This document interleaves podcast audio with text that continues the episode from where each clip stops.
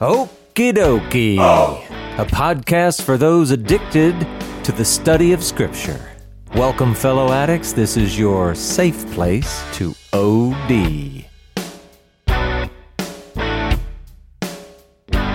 Samuel! Here I am. What are we going to talk about today? Today we are talking about the Gospels. This is Gospels part 116.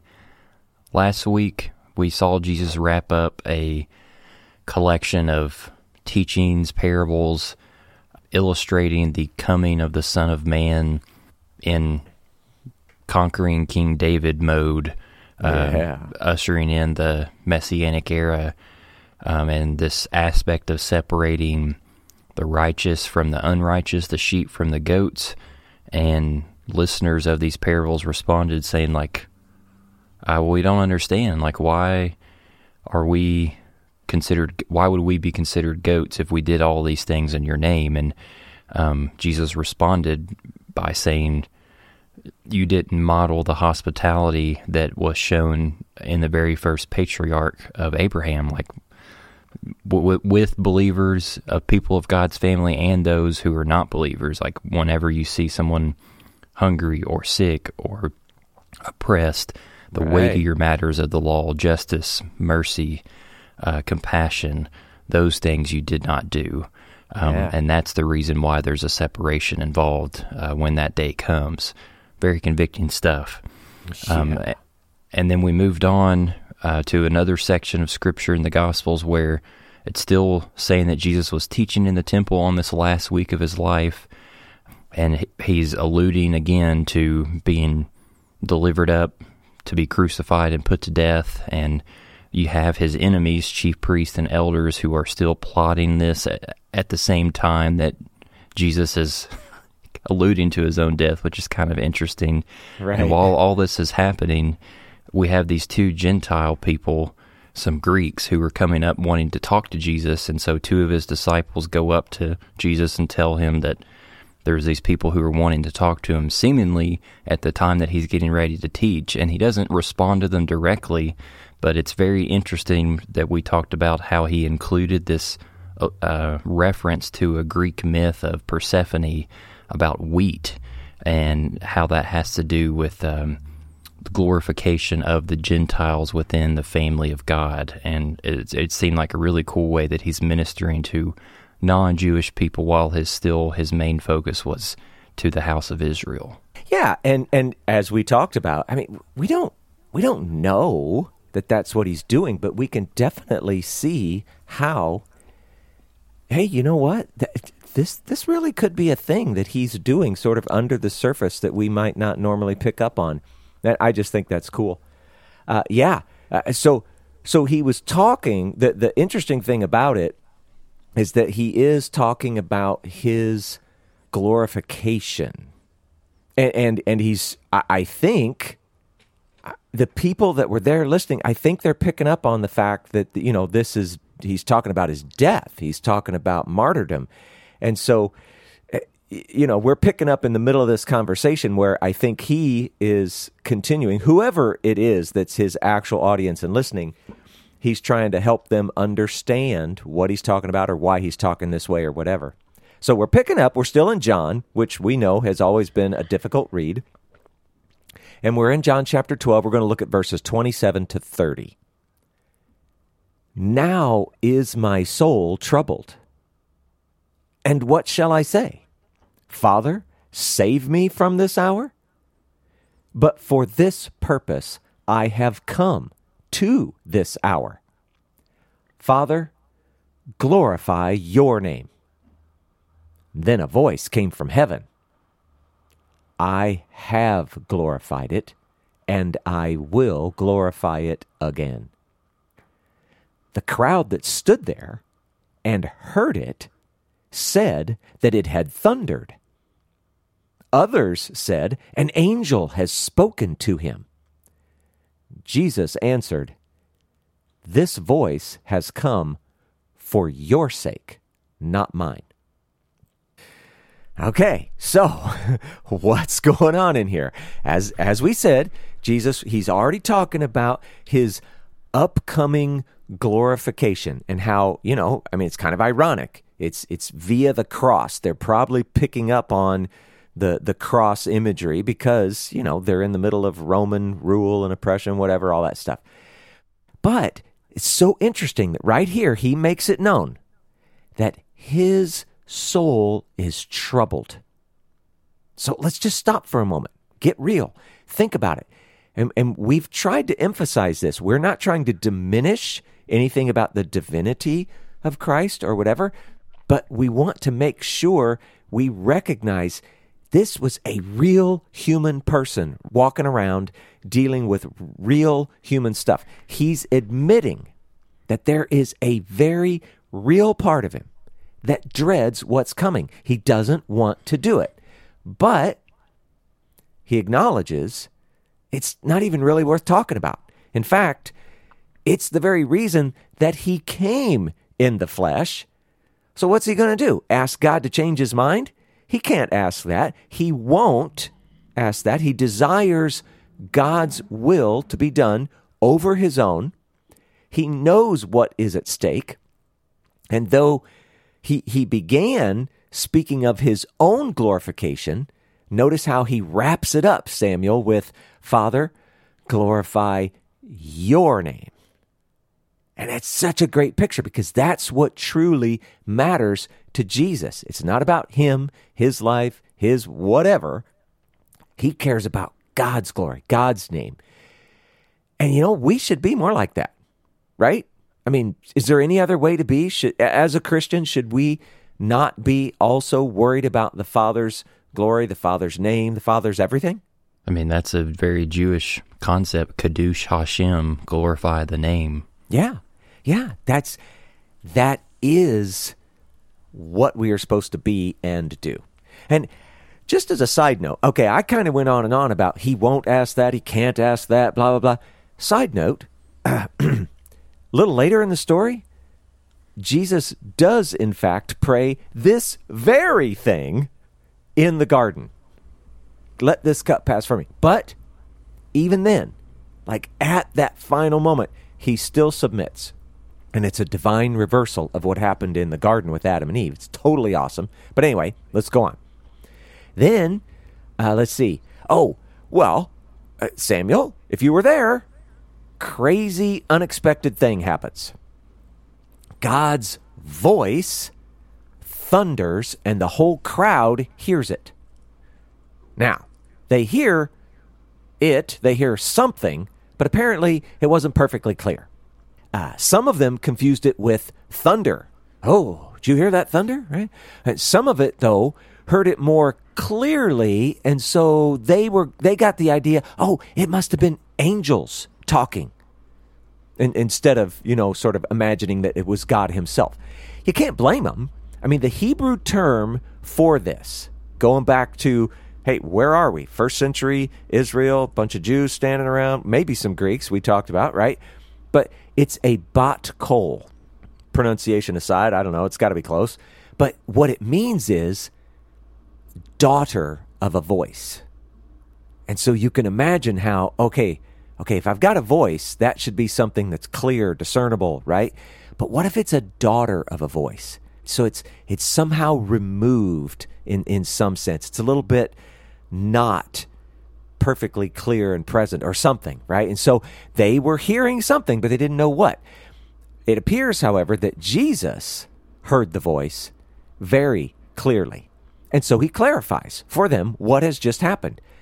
God himself had spoken aloud for the crowd.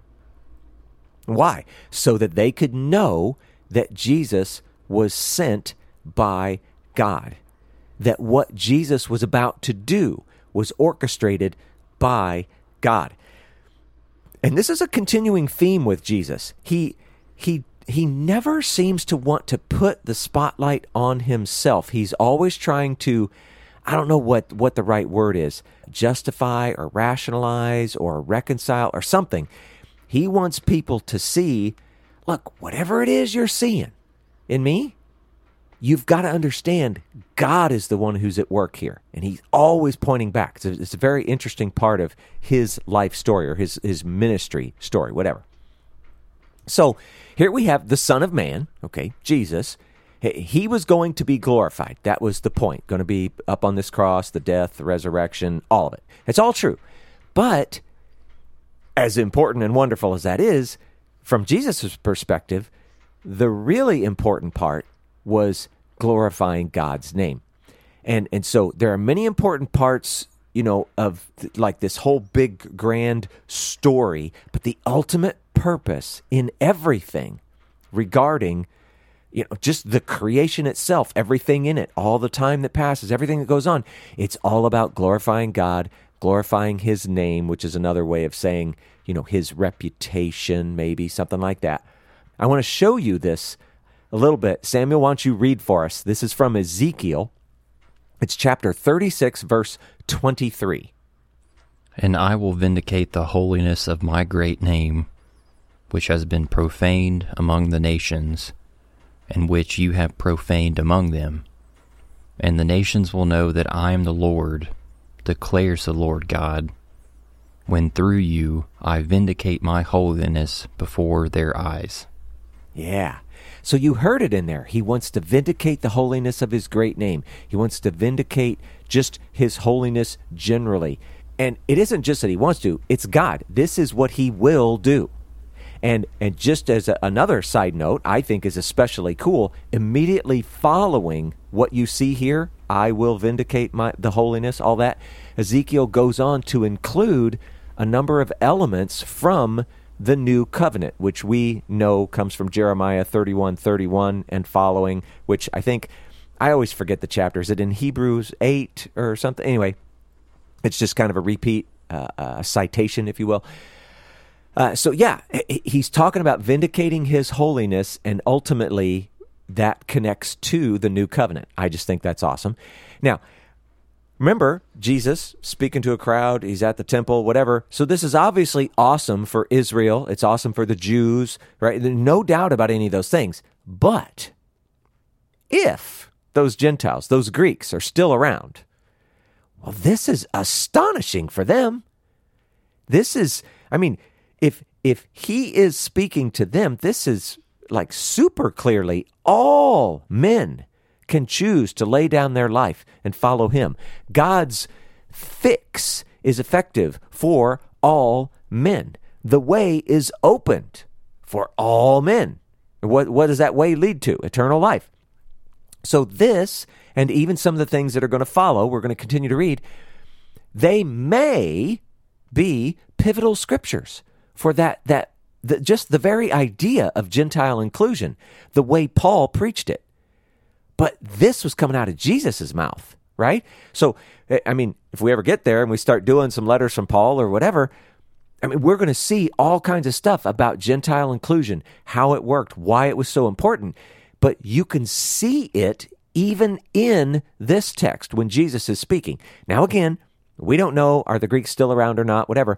But if they are, then it's like a slam dunk. If they aren't, well, it still is a very interesting and and good text for for sort of reinforcing Paul's ideas. So anyway, I just love that little bit, and that's all I've got to say about that. I have some things to say slash ask you in Bring response. Paul. Yeah. Um, the first thing is just a statement. I think uh, just just a reminder to all of us that this troubling nature that's being expressed in Jesus' soul, I personally argue am convicted by the really real potential for Jesus to choose his own will over God's uh, Yeah. in in these moments where he's feeling tested or tempted or struggling internally emotionally like if it it robs the validation of Jesus' work through his humanity Yeah. if all this talk of him being troubled and struggling is for nothing because he's just God um, and he can do it anyway. Like, we have to entertain the thought that he had possibilities to fail, yet he leaned into the letter and the spirit of Torah with the fullness of the spirit to carry out his mission. Yeah, I, I agree, Samuel. And I mean, I'll just share a little bit. It is so personally frustrating for me when people say anything like or to the effect of, oh, yeah, but he was God. What victory is there in Jesus doing everything that he did in his life if it was all done through some, you know, just like God power? Where's the victory in that? It has to be through his humanity. That's what makes the story work. And so, yeah, it's just mm-hmm. it's my way of agreeing with you, Samuel. Yeah. um, cool. The next two things are kind of questions. Um, the first one is in verse 30 when Jesus is answering, This voice has come for your sake, not mine. And then you brought up this detail about it's not 100% clear that the voice that was thundering uh, was universally heard and understood. So, why is it that Jesus would say that this voice was for the benefit of the people if, in and of itself, the voice wasn't clear? It couldn't be heard, like the same way that, like during his baptism, that seemed to be unequivocally like everyone knew what was being uttered from the heavens, and there was no doubt among that. Uh, do you understand the question? I do, and and uh, just real quick side note about remember about the baptism. We had the question of who actually heard. When we talked about it way back then, it was like, well, wait, was this? Did Jesus alone hear that, or did was that you know a couple of the the disciples or soon to be disciples that heard it? Was it the entire crowd? That was a question back then too. And here, I, I totally get your question. You know, how is it proof or whatever? But in a, it, there's kind of a way. I, I didn't mention it, but think about what happened back at Sinai. What was it that they heard when they were all standing at the base of the mountain? Um, didn't they hear thunder? Yeah, it was God's voice, but but to them it was like this crazy, scary thunder and and you know whatever.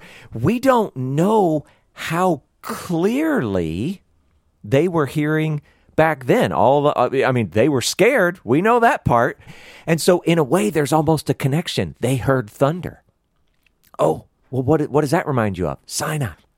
Someone else said it was angels, whatever. Uh, so, yeah, I, I, totally get your question. And I, I don't really have an answer other than to say, look, uh, they heard something and it was undeniable. And so for them to make the connection, whoa, a voice just came out of nowhere, right? After Jesus claimed these things, for them to make the connection and say, oh, that just came, you know, quote unquote, from the heavens, or whatever that might mean. I think that part was clear to them. God's words, like to, to actually say, wait a second, what did he say? Could we get subtitles with that? Okay, maybe the words weren't clear, but the fact that it was a, a heavenly voice, I think that actually was clear to them. Mm. So, does that maybe help a little bit?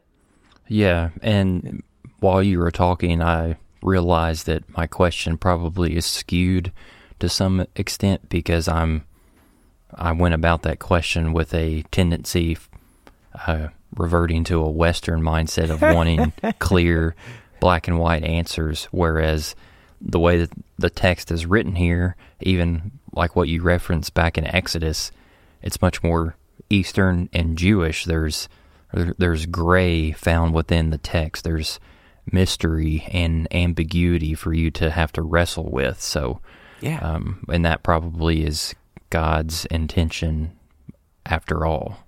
Oh yeah, yeah, and that's another thing. When we talk about the scriptures, man, okay, is there a out and out black and white interpretation that is perfectly right, you know, like in God's eyes or whatever? Okay, yeah, probably.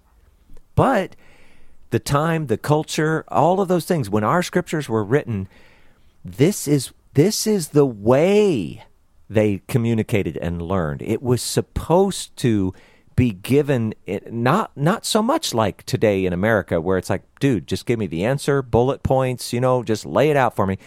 They didn't do that. They wanted you to wrestle with it. So, yeah, you're absolutely right. Do you have more questions?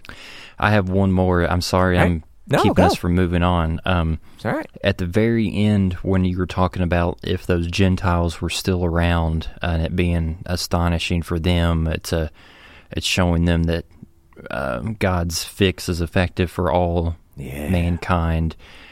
I guess I'm wondering how is it that the contents of this voice just saying that God's name has been glorified and it will be glorified again, how does that allude to Gentile inclusion? Or is it just the fact that Gentiles got to encounter this and experience this, and therefore that means that they are a part of the story in and of itself? I, I'm, I'm trying to connect the voice, what it was saying for that purpose, to how that ties to Gentile inclusion, like either in this moment or as a general statement. Yeah. Uh, well, part of it is I'm going back to the previous section in John. Oh, okay. where where Yep. it, it definitely is is talking about all right. So sure. I, yeah, I made the connection back there, and I, I'm going to be honest about another thing. It says, "Father, glorify your name," and it says, "I have glorified it, and I will glorify it again." Exactly what is he referring to right there? Right? I mean, we could say, well, look, he hasn't been to the cross yet, so okay, he's going to glorify it again.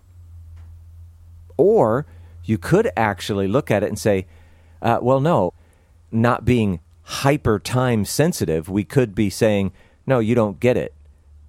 I came to earth in flesh. I'm going to go through this cross thing. I have glorified my name and I will glorify it again. That may refer to something at the end of the story. Or uh, th- there are so many possibilities there. Nobody maybe noticed, or maybe they did notice. I kind of glossed over it because eh, I mean, you know, I try to read about it, try to see who's got the best ideas or whatever. That's just one of those where it's like, you know, nobody had anything compelling. I mean, there were lots of ideas, but none of them seemed to stand out in the crowd. It's just like, yeah, it could be, I don't know, could be any number of things. So, yeah, I, I think probably the best answer still, Samuel, is just to go, yeah, I was bringing in like the the totality of what he was saying. So go into the Gotcha. earlier verses and stuff. Yeah. Yeah, that that helps to Yeah. see the through line with it. Yeah. Anything else? Now I'm done. Okay. That's good. Those are good things. Uh, let's see. Uh, where are we? We're still continuing in John, uh, chapter 12. We're going to look at verses 31 to 33. Now is the judgment of this world. Now will the ruler of this world be cast out.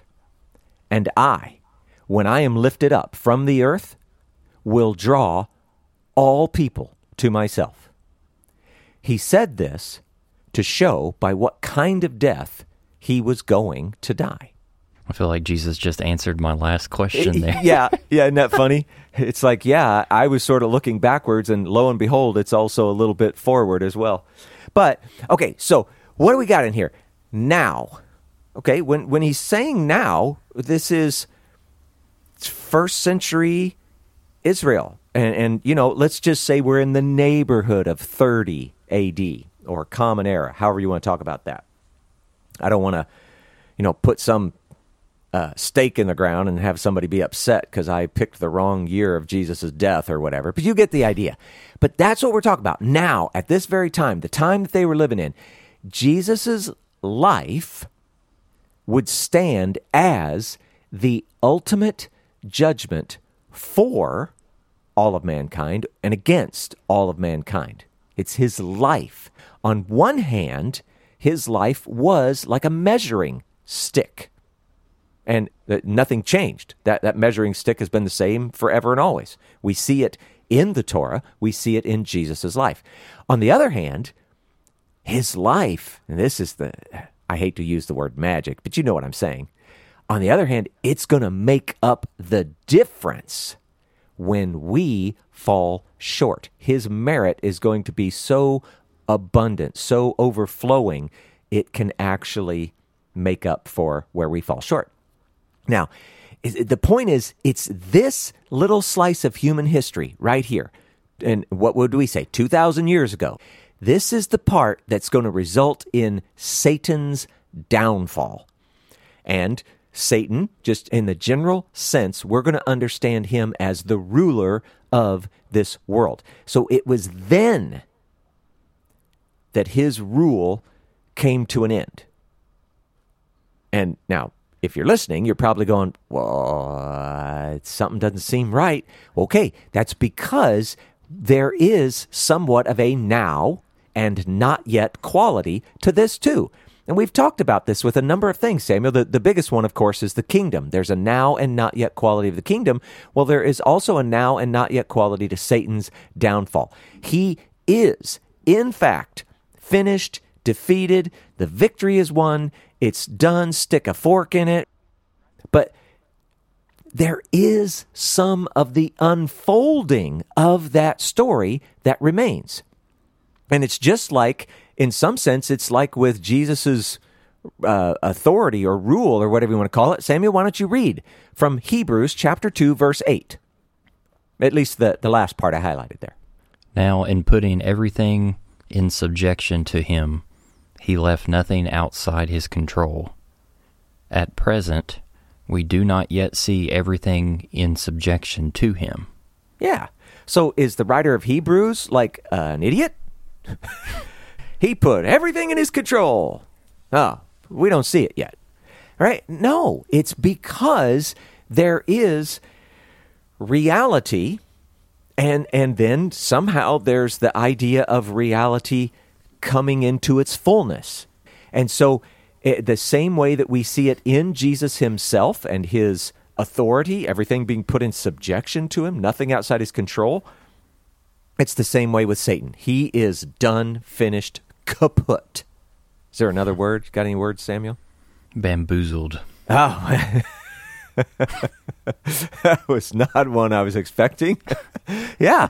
So he is. It's it's bad for him. Now, when Jesus is speaking of his crucifixion, which I think in context, I think it's it's very easy to make that connection, and I think it's right. The idea of when he is lifted up from the earth, he's speaking in a much more general sense, and we've already talked about it. All sort of, all people will be drawn to him. In fact, I mean, in the text, the word "people" isn't even there. It really just says, "I will draw all unto myself." And I, you know, I think that we could go places with that. We could talk about, you know, all of creation and how he's reconciling everything, redeeming everything, all that kind of stuff. But, you know, I, I don't think it's uh, bad or somehow wrong that they inserted people into the English translation because, you know, all means all. So certainly people would be included in that. But I just want to go back. Again, we don't know if the Greeks, the Gentiles, really are still around. But if they are, well, this is especially interesting for them. Gentile inclusion is rarely found in Jesus' own words, but as we can see, it's definitely in there. And that's so important to see when you try to understand exactly what it is that Paul is really saying in all of his letters. So, uh, I just, I don't know. I think that's a great point. It, right here, it's clear as day. When I am lifted up, I will draw all people to myself. Awesome. And then John adds this little bit about Jesus. He was, in fact, referring to his own crucifixion when he said, When I'm lifted up from the earth. And I mean, I am in no way going to be disagreeing with John. That just seems like that would make me stupid, right? I'm not going to do that. But I just want to say, I don't think that it's unreasonable to also look at some other things. When you say Jesus lifted up from the earth, okay, crucifixion totally fits. I'm in, I'm sold, it's good. But could we also not look at hmm, what about his resurrection? Well, that that's another way of being lifted up from the earth, and it's a very important part of the story. What about his ascension? Oh my goodness, that's that's a really cool being lifted up from the earth, right? And and I I think there are additional possibilities. I don't think that we can just ignore them. And the cross is obviously primary, certainly from John's perspective here, but it makes me wonder if these other options weren't also on Jesus' mind when he said it. I mean, they're a pivotal part of the story, that's certain. And, and the use of this phrase, I think, in some way makes it very clear there's this connection to Isaiah's suffering servant back in, well, most people look at Isaiah 53, whatever, it starts a little bit early. Samuel, why don't you read from Isaiah 52 13? Behold, my servant shall act wisely. He shall be high and lifted up, and he shall be exhausted. Ex- exhausted. Yes. I feel like you're going to have to leave that in there. Um, let's let's do that again. Behold, my servant shall act wisely; he shall be high and lifted up, and shall be exalted. Amen, brother. yeah, that was good. That's good. Uh, but you can see the point of this is uh, when he talks about being lifted up, there is a connection back to the suffering servant of Isaiah. And, and, uh, you know, did the crowd that was listening here, did they make that connection? Mm, I don't know. Maybe, maybe not. Uh, we always, I think we lean toward, yeah, I mean, you know, th- this entire culture, this entire society, they would have been pretty pretty adept at picking up on things like this. So I think it's definitely possible. But you know, we don't know for sure. But anyway, that's all I got from this little bit, Samuel. You got anything? Um, just a illustration or analogy that came in my mind when you were talking about this now and not yet aspect of the Satan being finished, defeated, but they're still unfolding yet to come. I picture like in a battle in war or something, um, an enemy gets like a fatal wound and um, they're not dead yet. They're kind of bleeding out. And in the time between they get the wound and then they finally bleed out and die, there's like this uh, fury, uh, Yeah. aggression of like the enemy is trying to take out as many people as possible because he know that he knows that his demise is evident and near. Um, and so, in the same way, it's like Jesus' conquering of sin and death through his righteous life and resurrection. Like that was the critical blow to the Satan. And until Struck him on the head. yeah, like until Jesus returns to like finish him off, Yeah. the Satan is like running, roaming the earth, trying to take down as many opponents as he can before he's finally finished. Yeah. Well, you and I both have some experience living in rural areas. And so we understand the idea of injured animals. Mm-hmm. And boy, sometimes there is nothing more dangerous than an injured animal. And, Yeah. you know, what do we do? We want to help. And you see an animal, he's injured, you want to help. But man, you have got to be careful what you're doing because you may end up in worse shape. yeah, exactly. So yeah, that I think that's a great image. Say, yeah, that's good. And boy, he is. He's uh, he's in a fury. That's good. Well, let's do the next little bit. John chapter twelve, just one verse, verse thirty-four. So the crowd answered him, "We have heard from the law that the Christ remains forever." How can you say that the Son of Man must be lifted up? Who is this Son of Man?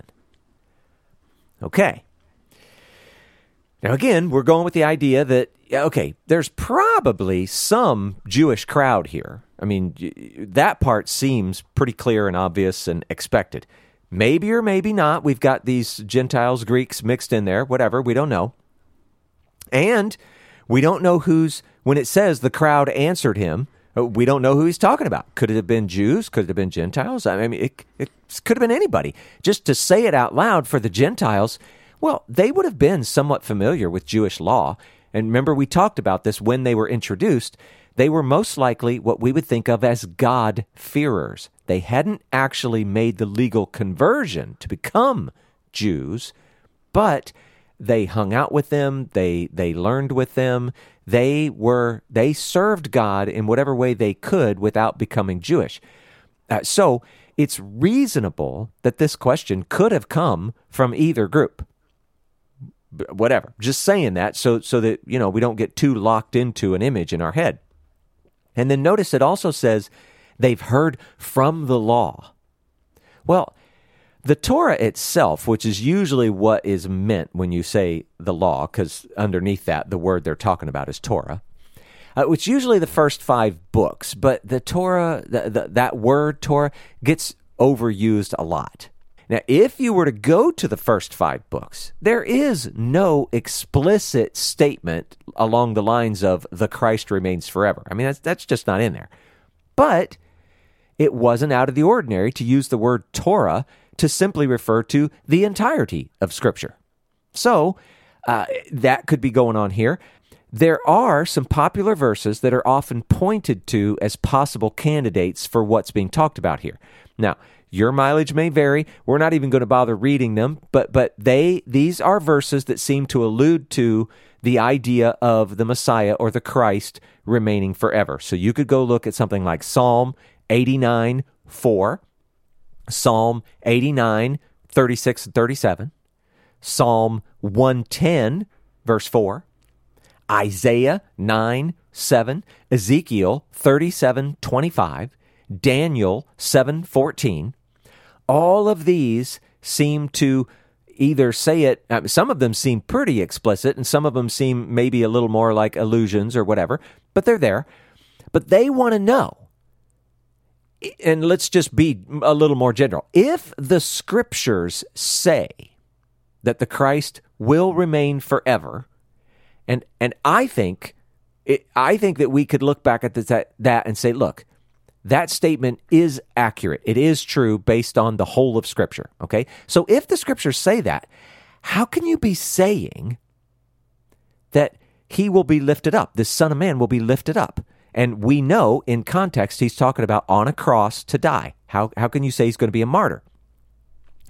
I mean, they're basically saying, look, we're assuming that this Son of Man that you keep calling yourself, we're assuming that that is Messiah. But now we're a little confused. Who then is this Son of Man? And it's not like they didn't believe that Jesus was the Son of Man. It's more like, which character is he in the story if he's not the Messiah? That kind of thing. Another way to say it might be look, uh, the way you're talking here kind of sounds like the Son of Man must be someone other than the Messiah because the Messiah is supposed to remain forever. So just just to say, I mean, we only read one verse. There's not a whole lot more to talk about here. Let's just say this is a really good question. And if you want to go further and say that it's it's an objection of sorts, you know, it's a very reasonable objection. They just want to understand what's really going on. So before we go to the next bit, Sam, you got anything about that? Yeah, I know that you, in the last section, you brought up the potential that this aspect of being lifted up could also allude to things like resurrection or ascension. Yeah. In this context, though, like, are, is it unequivocally like we cannot argue any other way that these people, when they're saying lifted up, they're talking about crucifixion and death. Like, just because whenever we read it, mm-hmm. what you said in the last section, my mind's like, oh, I wonder if they're meaning like if if it the the Torah says that Christ remains forever, how can you say that the Son of Man is going to like go away, like and he will never be with us right. again? Okay, so yeah. Speak. Really, really good point. Uh, and and uh, by all means, I don't want to try to put some sort of limitation on you know how we're interpreting this or whatever.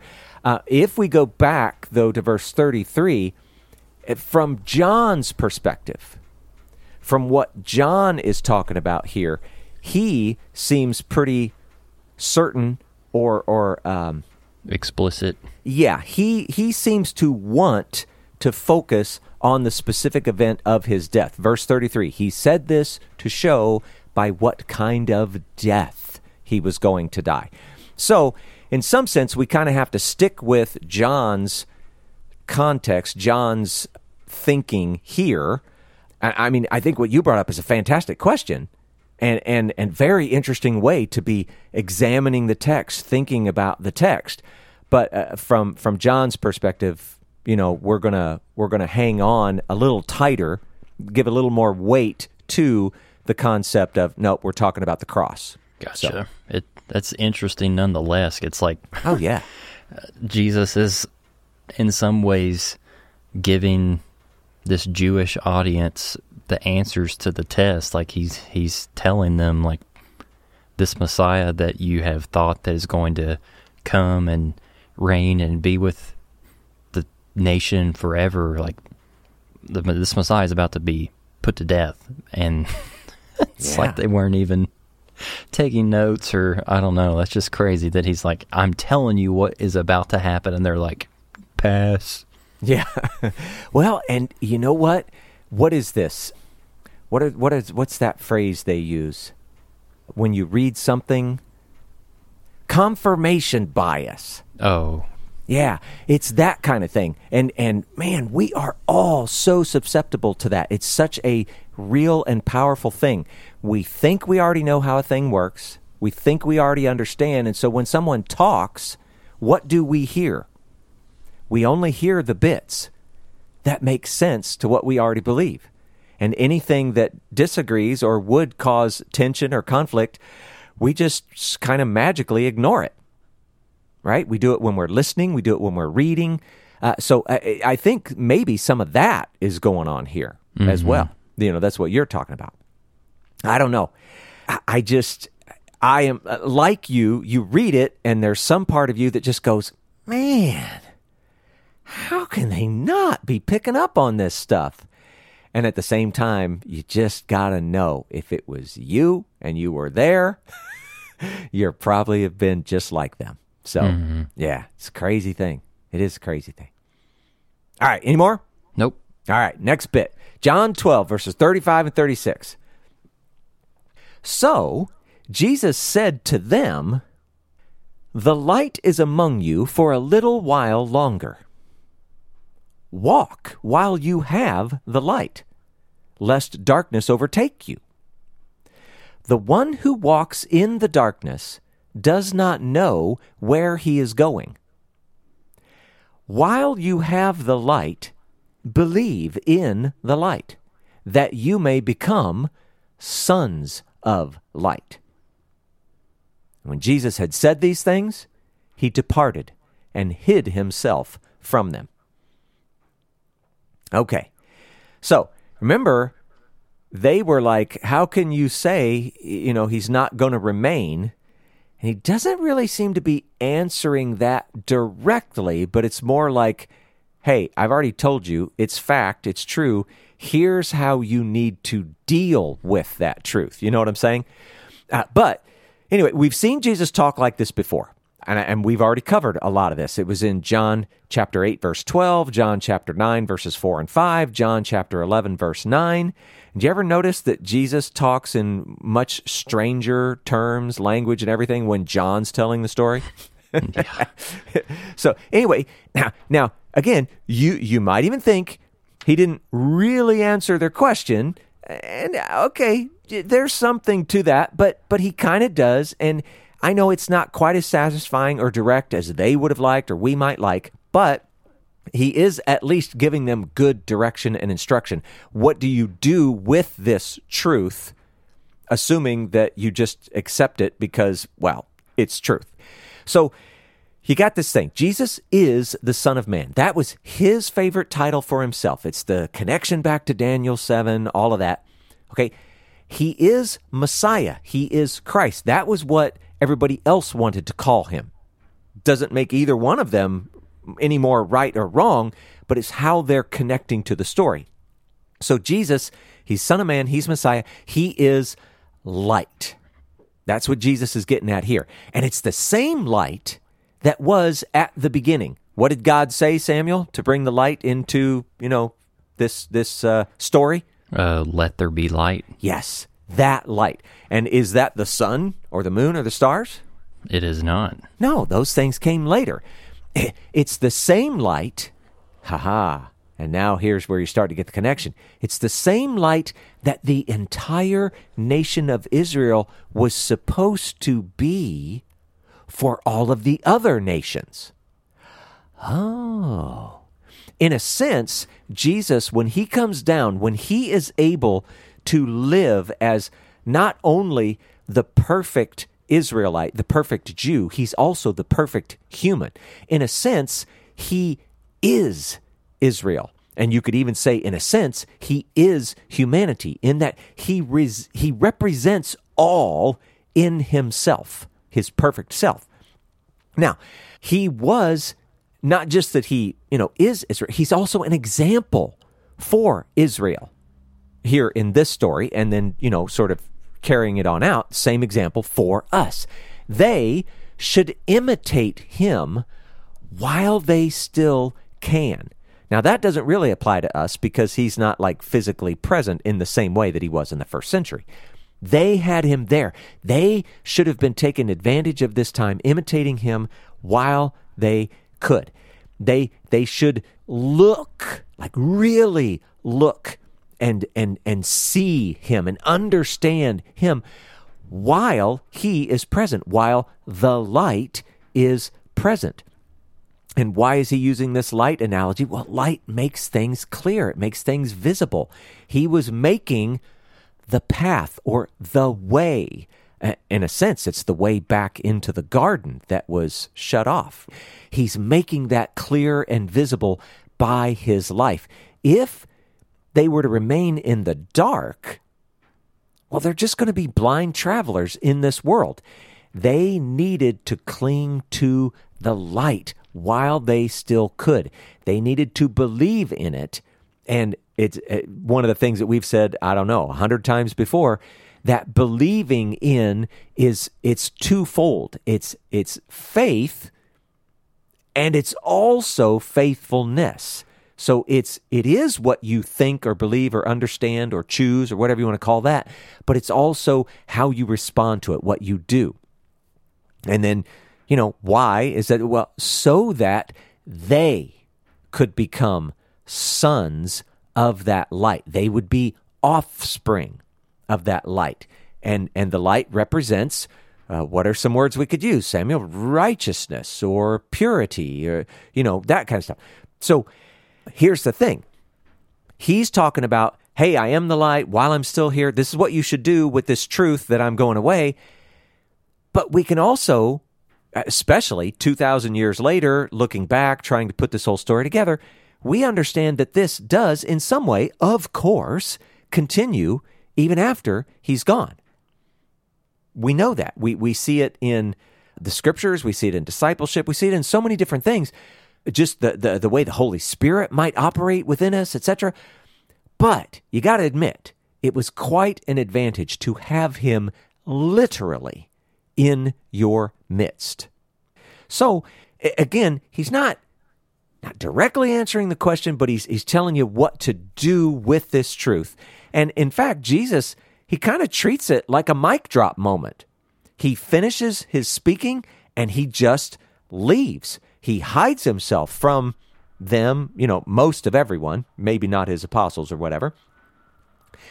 And and this is an interesting point because again, we've got four different gospels and you know how this all ties together. From from John's perspective, most see this moment as the official end of his public teaching. Now that gets a little weird. You're going to see in as we continue through the podcast, John. I, I I don't even know what to do with it. I don't know if he messes up in his writing or things got moved around or whatever. But most see this if we're going to say that Jesus, you know, he really does say these things, depart, and hides himself. Okay, that's the end of his public teaching ministry.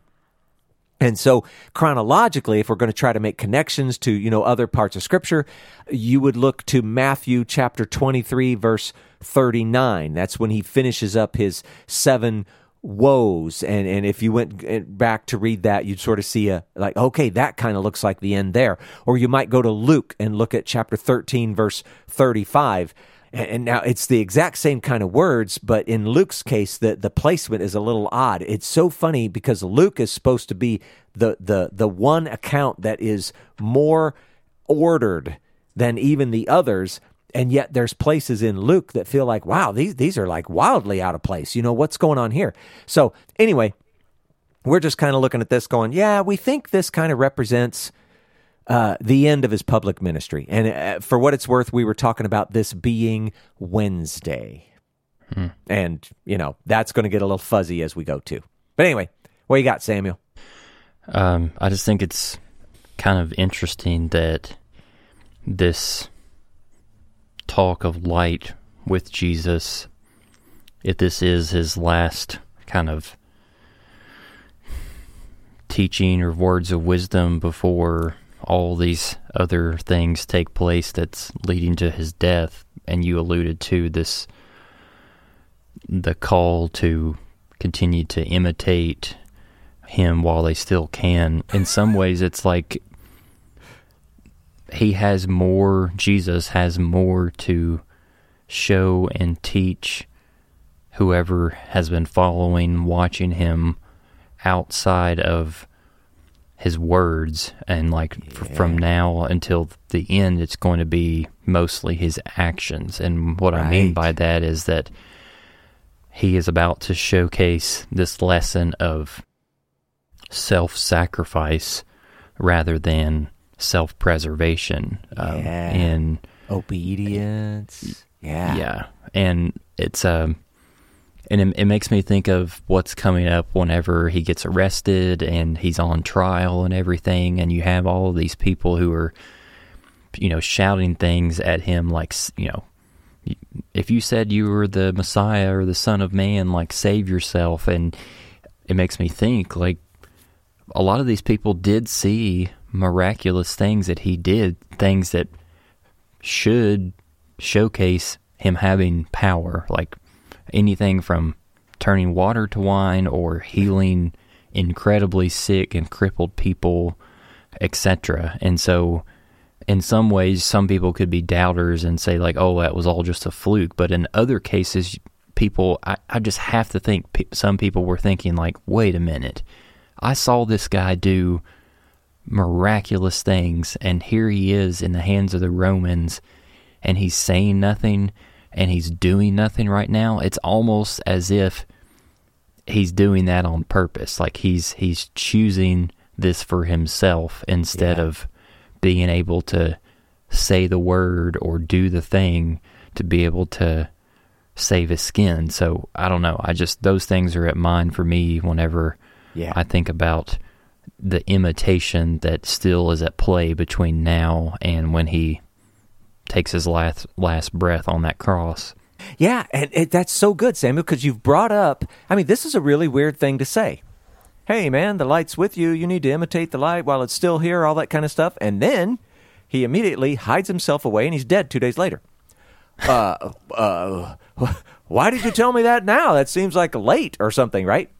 But then your point is great that there was still something to see and learn and imitate. And uh, yeah, so, so good. And then I think we could also, you know, again, when it says crowds or what, you don't really, you just don't know who's actually around, who's who he's talking to, focusing on what, you know, who are his eyes looking at, all those kinds of things. In some sense, there there were probably some number of people there, maybe many people there, who had already seen and experienced a lot. And so they had that, you know, bag to go back to. Oh, we saw Jesus do this. We saw Jesus say this, right? So so there's maybe a little bit of yeah, you got to experience it and even though I may be disappearing in the next day or two, so to speak, want to say it that way uh, you still have a lot that, that you can can work with, you know. So I don't know. It's an interesting thing, and of course, we just take it one step further. We can do a similar thing by simply looking back at the recorded accounts that we see in the Gospels, and you know, he, uh, uh is Jesus like physically here as a human person? No, but we can go back and and read about and and in and in that disconnected way experience him being present and imitate and you know all that kind of stuff. So, yeah, I don't know. It's a good point, Sam. You got more? Nope. Oh, well, I'm looking at the next section. I'm looking at the clock. It all says one thing to me, Samuel. What's that? We're done. Before we're done, though, uh, um, the t- the the day of this recording is December the eighteenth of twenty twenty two, and I, I know our podcast is on lots of different platforms besides Apple, but currently we have twenty ratings and eight reviews on Apple Podcasts, and nothing would make us happier that between ah. now and the end of 2022, could we could we get that up to like 25 ratings and like 10 or 15 reviews? Like let, let's push that algorithm a little bit so that we can Yeah. get this content into lots of hands who are craving it. Yeah. Yeah. It's kind of funny. Just recently, I've heard a number of people going, Hey, guess what I just started listening to? Or, Hey, I checked out your podcast. Or, you know what I mean? So there's been a weird sort of influx, influx recently. And so, yeah, come on, let's get some people spreading the word. It's good stuff. Now I'm done. All right. Then let's officially be done, done. Okie dokie. Thanks for listening to the Okie Dokimos podcast. Don't forget to subscribe so you never miss an episode. Be sure to leave us a rating and a review to let us know how this content is impacting your life. You can find out more information about the podcast at www.okidokimos.com. And if you'd like to get a hold of us, please send us an email at okidokimos at gmail.com. And until next time, we pray that you will do your best to present yourself to God as one approved, a worker who has no need to be ashamed, rightly handling the word of truth. We'll talk to you again soon.